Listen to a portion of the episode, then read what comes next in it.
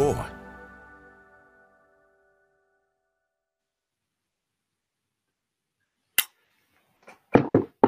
er det en glede å få lov til å være med og dele kultur på eh, Visjon Norge. Mitt navn er Svein Egil Fikstvedt, og jeg er til daglig forkynner av ord i innland og utland. Jeg eh, reiser som evangelist og har møtekampanjer og pastorseminarer. Og preker der det finnes en åpen dør for å dele ord. Jeg er veldig takknemlig for at jeg får lov til å dele Guds ord også her da på Visjon Norge. Det må jeg bare si. Det er en, eh, en ære å få lov til å gjøre nettopp det. Nå er det jo fredagen ved, rett før altså fredagen før søndag, som er jo i starten av påskehøytiden. Og I den forbindelse så har jeg også lyst til å dele ting som er, blir veldig sentralt i forhold til hvorfor vi feirer påske. Eh, Jesu død, Jesu oppstandelse og det som har med Jesu Kristi kors å gjøre. Så jeg har lyst til å dele en del ting uh, om det fra Guds ord. Og Da har jeg lyst til å åpne med Galaterne 6,14. Og vi bare får si det at uh, det står fantastisk mye om disse tingene i Bibelen. Og det er jo innlysende, fordi at det er jo det som er det mest sentrale i vårt budskap. Vi kan preke om veldig mange ting som er viktig, men dette er sentrumet av og kjernen av uh, vår tro. Det er det ingen tvil om. Galaterne 6,14 sier sånn, men må det være langt fra meg å rose meg av noe annet enn vår Herre Jesu Kristi kors. Ved det er verden blitt korshestet for meg, og jeg for. La det være langt for meg å rose meg av noe annet enn Jesu Kristi kors, sa Paulus. Så Jesu kors, det, og det som har med Jesu kors å gjøre, det har jo med Jesu død og oppstandelse å gjøre så er det sånn at det er vår ros. Det er noe vi skryter av. Det er gleden i, i vårt liv det er fundamentet som vi står på i alt, man, i alt man er og i alt man gjør. Det er fundamentet for vårt liv, og det er fundamentet for kristlivet vårt. Det er det i hvert fall ingen som helst tvil om. Dette med kors Jeg vil rose meg av Jesu kors, sa Paulus. Eh, jeg har reist til ganske mange land, og hvis jeg ser en bygning med kors på, eller i det hele tatt ser korset, så skjønner jeg at det handler om noe som er kristent. Det kan være en kirke, hvis mennesker har kors på halsen, så skjønner man at eh, antagelig så bekjenner man den kristne troen. Noen har tatovert et kors på kroppen sin også, man har sett mye forskjellig. Men eh, da handler det om at man eh, bekjenner en eh, tilhørighet har korset å gjøre. Og dette med korset, det er altså et symbol som eh, mange av oss omfavner eh, setter vår glede i og ære i, og opplever at det er virkelig som sagt sentrum og fundamentet for det man er og det man tror på. For andre mennesker så er dette med korset rett og slett noe som er provoserende. Noen syns det faktisk er motbydelig også. Men eh, for oss er, som tror på Jesus og kommer til korset, så er jo det selvfølgelig veldig, veldig annerledes. Jeg tror at vi kan være enige i at vi også er stolte av at det finnes et kors i det norske flagget vårt, det er, det er noe vi kan være takknemlige for.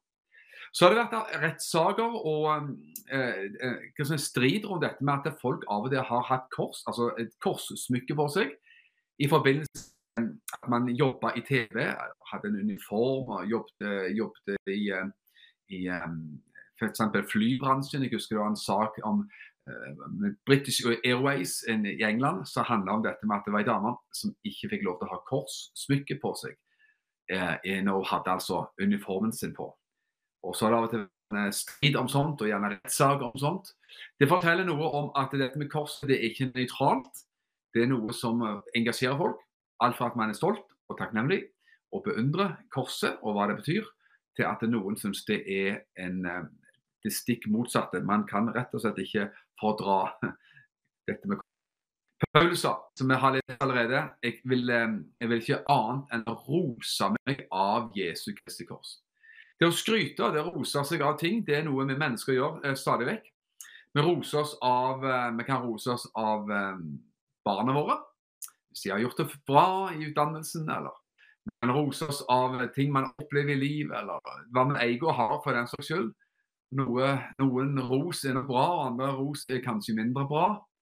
Men tenk at vi har fått lov til uansett å være sånne mennesker som roser oss av noe langt, langt større enn oss sjøl.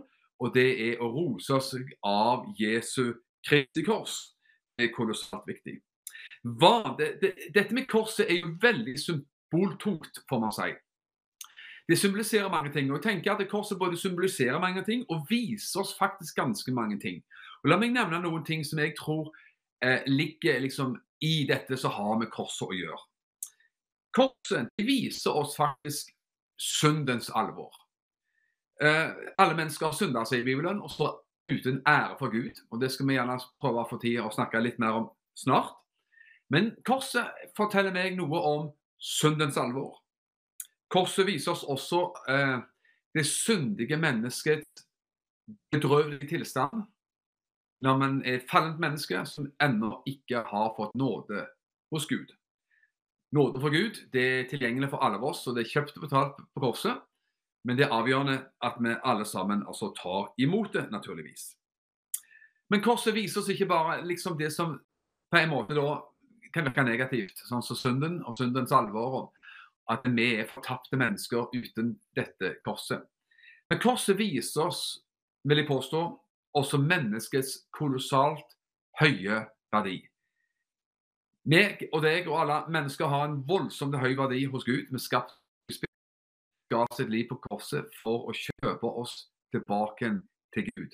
Så det viser jo oss hva som skjedde på korset, og at korset viser oss altså ikke bare det syndige mennesket, men også det syndige menneskets voldsomme verdi for Gud. Korset viser oss uh, helt klart uh, Guds kjærlighet. Jeg tror det står i Romane 5.5 eller 5.8. Nå tar jeg litt på sparket, men det får vi finne ut sjøl.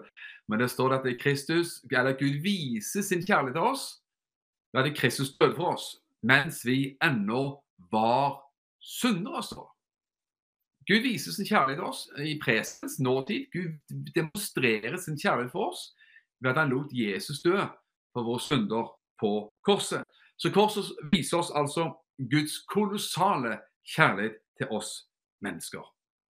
Og så har jeg lyst til å kalle det også noe annet. Korset, det er treffpunktet. Det er mellom Gud og mennesket. Jeg har lagt merke til på, på, på, flyplasser så er det ofte noe som heter meeting point, eller treff sted, treffpunkt.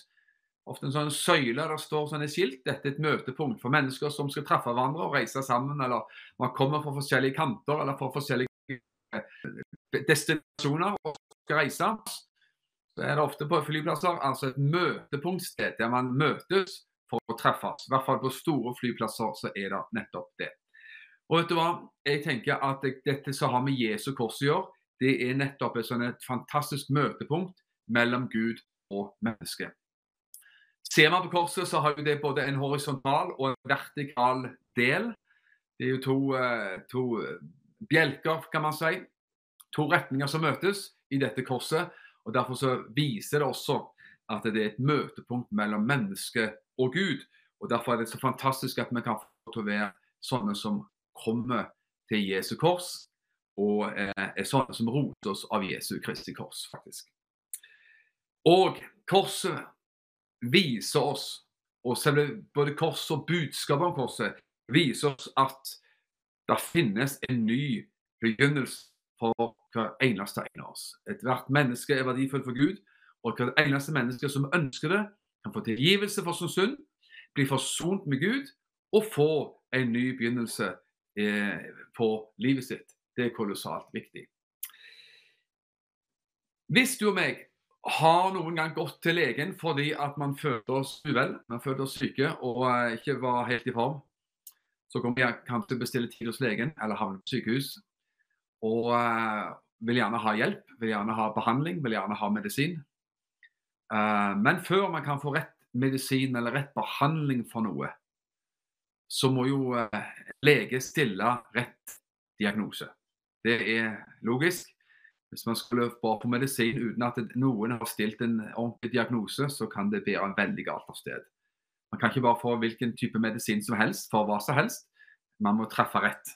Og Da er det jo innlysende at en lege må finne ut hva som er galt med oss, før han eller henne kan gi oss behandling eller medisin. Og Jeg har lyst til å bruke det nettopp som et bilde på, um, på det som har med våre liv å gjøre. Fordi Gud han gir oss en diagnose på våre liv. Og uh, Før Gud kan gi oss den rette løsningen og rette behandlingen og rette medisinen, for å si det sånn, så har også Gud gitt alle mennesker en diagnose. En, um, en alvorlig diagnose. Det er det ingen tvil om. Og Den finnes i um, Romane 3, 23. romene 3, 23. Der sier Paulus for alle har syndet og har mistet ære for Gud. Alle mennesker har syndet og mistet ære for Gud. Det er likt for alle av oss. Vi kan være forskjellige på en god del ting med mennesker, men uh, jammen er det mange ting som er likt med oss også.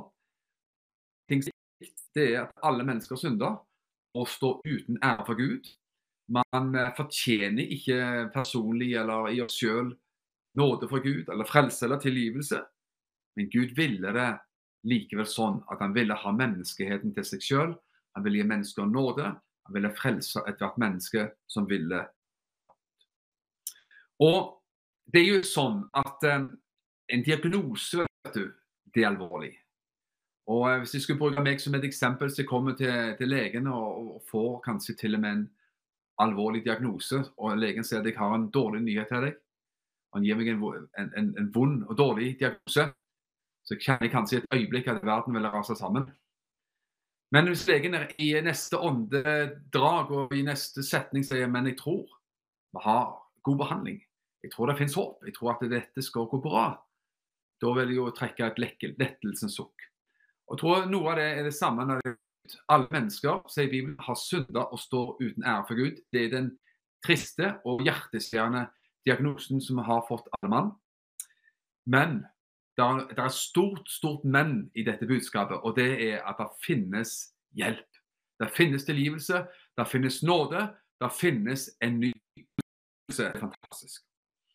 Jesajas 59, vers 2, synes jeg beskriver akkurat disse tingene ganske tydelig. Da er det profeten som sier det, og det er jo Gud som taler gjennom profeten Jesajas til folket, israelsfolket, i i denne sammenhengen.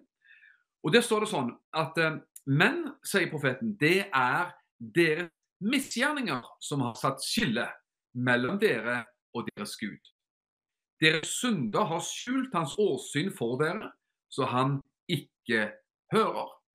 Egentlig så burde vi tatt med også verset før, og der står det noe sånn som at eh, Herrens hånd er ikke for kort. Den kan rekkes ut og, og hjelpe oss ører er ikke for tunghørte til at han ikke kan høre oss. Men så sier da profeten men problemet er altså problemet ikke, Det er ikke Gud som er problemet. Problemet, sier profeten her, det er deres misgjerninger som har satt skille mellom oss og Gud. Det er også en del av dette med å, at Gud har gitt oss denne diagnosen, og hellige de, og velsigne de som faktisk innser det og innrømmer det, og som søker hjelp deretter. Jesus sa i Matteus 5, vers 20, Matteus 5, vers 20 Jesus sa til folket hvis, Jeg sier dere hvis, at hvis ikke deres rettferdighet langt overgår den til skriftlærde og fariseerne, skal dere aldri komme inn i Guds rike. Så Jesus han krevde på en måte en veldig høy, høy, si, høy grad av rettferdighet. Og Den graden av rettferdighet kan du og meg i oss selv aldri komme opp med, faktisk. Men det er derfor vi trenger Jesu rettferdighet. Min rettferdighet, Svein Egils rettferdighet, kan aldri eh, nå fram til Gud og aldri være godt nok for min frelse. Men der kommer altså Guds rettferdighet i Kristus Jesus oss til gode. og i um, dette, med påsken, så, dette med påsken handler jo om forsoning. Det handler om frelse. Det handler om frelsesverket Jesu død, Jesu oppstandelse, det han har gjort for oss for å fri oss ut. La meg bruke en, et, et, eksempel her nå. Eh, I norsk rettssystem så er det noe som heter Forliksrådet. Og forliksrådet er sånn at det er den laveste rettsinstansen som finnes i, i Norge. Og så har du Høyesterett, som er vel den høyeste rettsinstansen. Men forliksrådet er den laveste. Og den er ment, til, ment som ment at er to parter, to motstridende parter skal kunne møtes til forlik, rett og slett til å gå, inngå forlik, forsoning, komme til enighet. Eh, og, og, på en måte skvære opp, sånn at vi slipper å gå videre inn, videre inn i rettssystemet og inn i eh, lagmannsretten og disse eh, rettsinstansene som da finnes. Og jeg tenker at Det er et viktig eh, bilde og bra bilde på dette som Gud inviterer ethvert menneske til. Fordi Gud inviterer ethvert menneske til forlik. Vi har blitt forlikt med Gud, sier Bibelen. Gjennom korsets budskap, gjennom det som skjedde i påsken, så har Gud inngått forlik med oss mennesker. Og Gud han rekker ut sin hånd til oss mennesker og sier folkens, jeg har lyst til å inngå forlik. La oss møtes på den måten ved korset. La oss møtes på den plassen som er møtepunktet mellom himmel og jord. La oss møtes i eh, forliksrådet, så vi kan gjøre opp med hverandre. Jeg har lyst til å si det litt alvorlig også. Det svarer seg å møte Gud i dette som jeg kaller da her nå for forliksrådet. Og Hvis ikke, så møter du Gud i en høyere rettsinstand, for å si det sånn. Og da er det jo sånn at det er Gud som vinner den rettssaken. Det er Gud som vinner rett og får rett. Og vi taper den saken. Og det er ikke bra, for da vil vi gå en evighet inn, inn i en evighet uten Jesus. Og det er ikke å anbefale. Så det er noe med det å komme til korset mens det ennå er tid.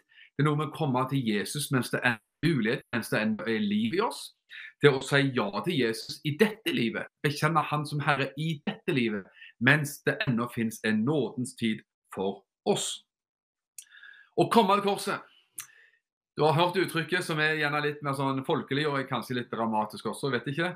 Å krype til korset.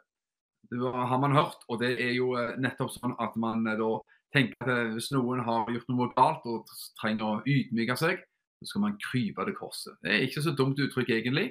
Enten man kryper til korset eller kommer til korset, så er det viktig å møte forsoning, møte den tilgivende og barmhjertige Gud og rettferdige Gud nettopp ved korsets fot. Det er kolossalt viktig. Og Gud er den som inviterer oss nettopp til å inngå dette forliket, til å inngå denne forsoningen. Og det er fantastisk. Gud, sier Bibelen i 2. Korinterbrev kapittel 5, var den som forsonte verden med seg sjøl. Så han ikke tilregner dem deres misgjerninger. står. Det er altså 2. Korinterbrev 5 er en av de versene der sånn at Gud inviterer til forlik. Dvs. Si, han inngikk selv forlik på korset når Jesus døde på korset.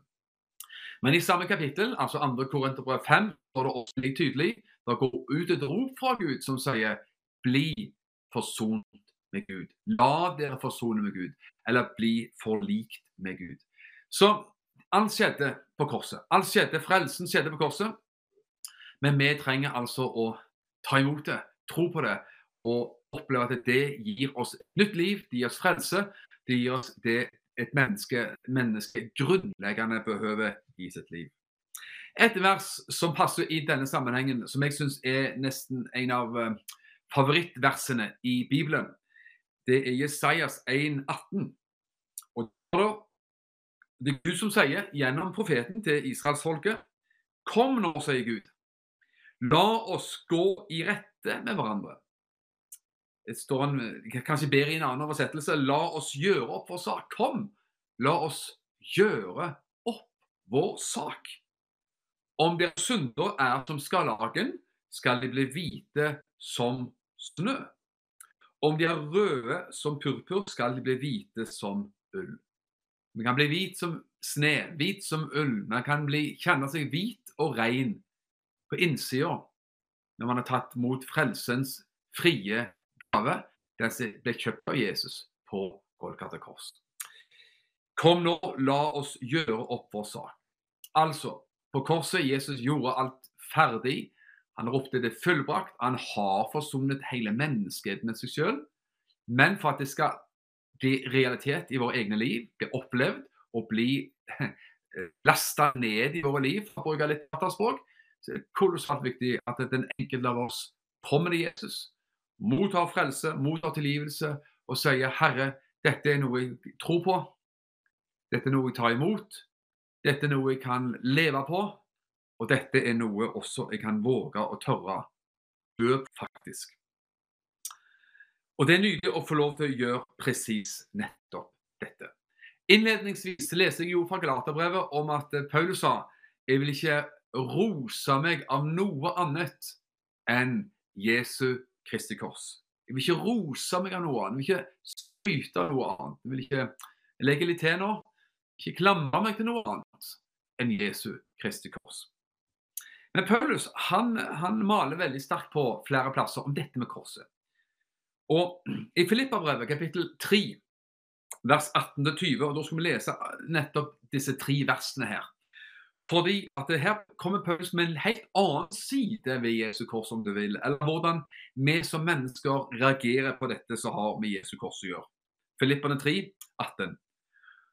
For som vi ofte har fortalt dere, sier Paulus her, og som vi nå gråtende forteller igjen. Mange vandrer som fiender av Jesu kors. Mange vandrer som fiender av Jesu kors eller Kristi kors. Deres mål er fortapelse, og deres gud er buken. Og de setter sin ære i sin skam. Og de tenker bare på som hører jordelivet til. Altså fryktelig jordisk opptatt og man tenker bare på dette livet som er her nå. Eh, jeg, av og til har jeg lest og hørt dette mottoet som noen har. Du lever bare én gang. You only live once, sier man på engelsk. Du lever bare én gang, underforstått. Gjør det meste av livet nå. Håper jeg kanskje på godt og vondt. Lev ut fullstendig nå, og fordi at du lever bare her og nå én gang. Det stemmer ikke. Livet er faktisk evig. Og det går an altså å få lov til å leve evig sammen med Jesus i Guds fantastiske himmel og unngå å gå evig fortapt borte fra Gud, borte fra Guds herlighet. Hvilken forskjell. Og Det valget burde faktisk være veldig veldig enkelt for hver en av oss. Men for å holde dette opp mot hverandre Galaterne som jeg leste Jeg vil ikke rose meg, gjøre noe annet enn å rose meg av Jesu Kristi kors. Så sier Paulus her med gråt og med tårer så sier det er så mange som lever som fiender av Jesu Kristi kors. Det er ganske, ganske dramatisk, egentlig. Hva vil det si da å være en fiende av Jesu kors? Hva i all verden er det for noe? Ja, det kan nok være mange ting. For å si det kanskje litt sånn kort.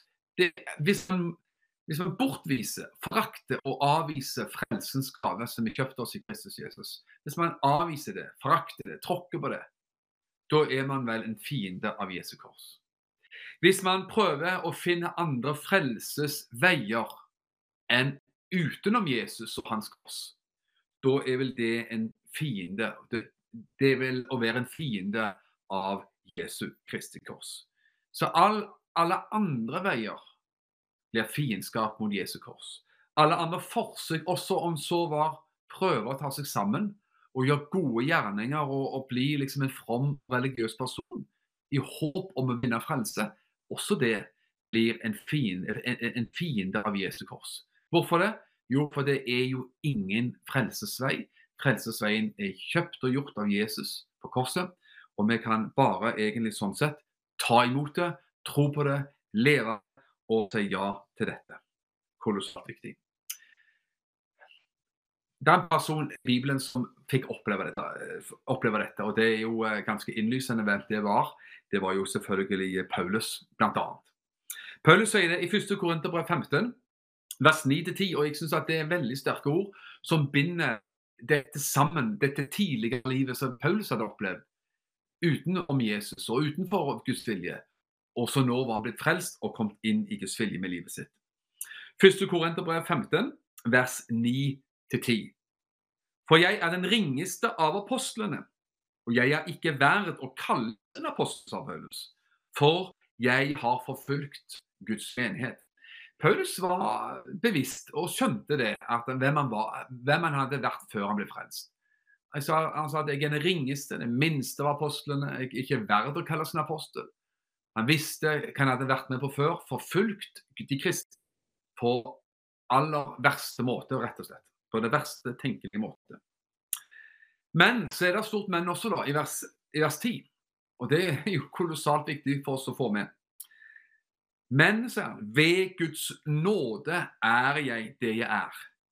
Og hans nåde mot meg har ikke vært forgjeves. Tenk deg. Hans nåde mot meg har ikke vært forgjeves. Altså, Jeg er ikke verdt å kalles apostel. Jeg vedkjenner meg det at jeg tidligere tider har forfulgt Guds menighet. Men så kommer det til store mennet. Men ved Guds nåde så er jeg det. Jeg er i den jeg er. Og hans nåde mot har ikke vært forgjeves. Kan jeg fortelle en historie som jeg eh, fikk være med på sjøl eh, på møtekampanje i eh, Kenya? Eh, et sted som heter Homa Bay i Kenya for noen år siden. Vi hadde møtekampanje der, og vi prekte på rutebilstasjonen der. Der var det en mann som var sånn rutebil, altså sånn sånn minibuss-taxisjåfør. Og han satt og lytta til budskapet vårt. Vi prekte evangeliet. Han rullet vinduet ned og hadde armen ut vinduet og uh, hørte på evangeliet. Når vi hadde frelsestilbydelsen klar, så kom han fram og uh, kom til Jesus. Og så skjedde så går historien sånn at denne mannen hadde en kone som hadde begynt å leve et utsvevende liv. Hun hadde begynt å fly rundt med andre mann, menn. Og det, Dette gjorde denne mannen, ektemannen rasende, og han hadde den dagen planlagt hun å ta livet av kona si. Og faktisk ta livet sitt sjøl etterpå. Nå han, satt han der i taxien sin og hørte evangeliet forkynt. Denne mannen går ut av taxien kommer fram til forbønn og sier ja, altså kommer fram på frelsesinnbydelsen som vi hadde der. Og tror det eller ei, så kommer han fram og ber frelsesbønn over alle ting, du. I samme folkemengde der framme ved plattformen som ber frelsesbønn, så er faktisk også kona hans som ber frelsesbønn. Så der ber denne mannen frelsesbønn og kommer til Jesus. Kona er der og kommer til Jesus. Og faktisk der framme på foran scenen, ved at de kommer til Jesus begge to sammen med mange andre mennesker, så blir de to først og fremst forsont med Gud. Og de blir også forsont med hverandre. Og det er jo fantastisk at eh, sånt kan skje, og det er noe av det, det som dette korset gjør. Forsoningen gjør i et menneskets liv. Korset, forsoningen, hva Jesus har gjort for oss, hva påskens budskap handler om, det, er, det kan skape en, en forandring for ethvert menneske fra å tilgi mennesker for enhver form for synd. Det er det ingen som helst tvil om. Det var det jeg hadde å si i dag. Jeg har lyst til å si god påske. Og har du ikke tatt imot Jesus som din frelser, så vær så snill og kom til Jesus. Be en enkel bønn til han og bli forsont med Gud. Velsigna påske til enhver som ser på akkurat nå. Gud velsigne deg.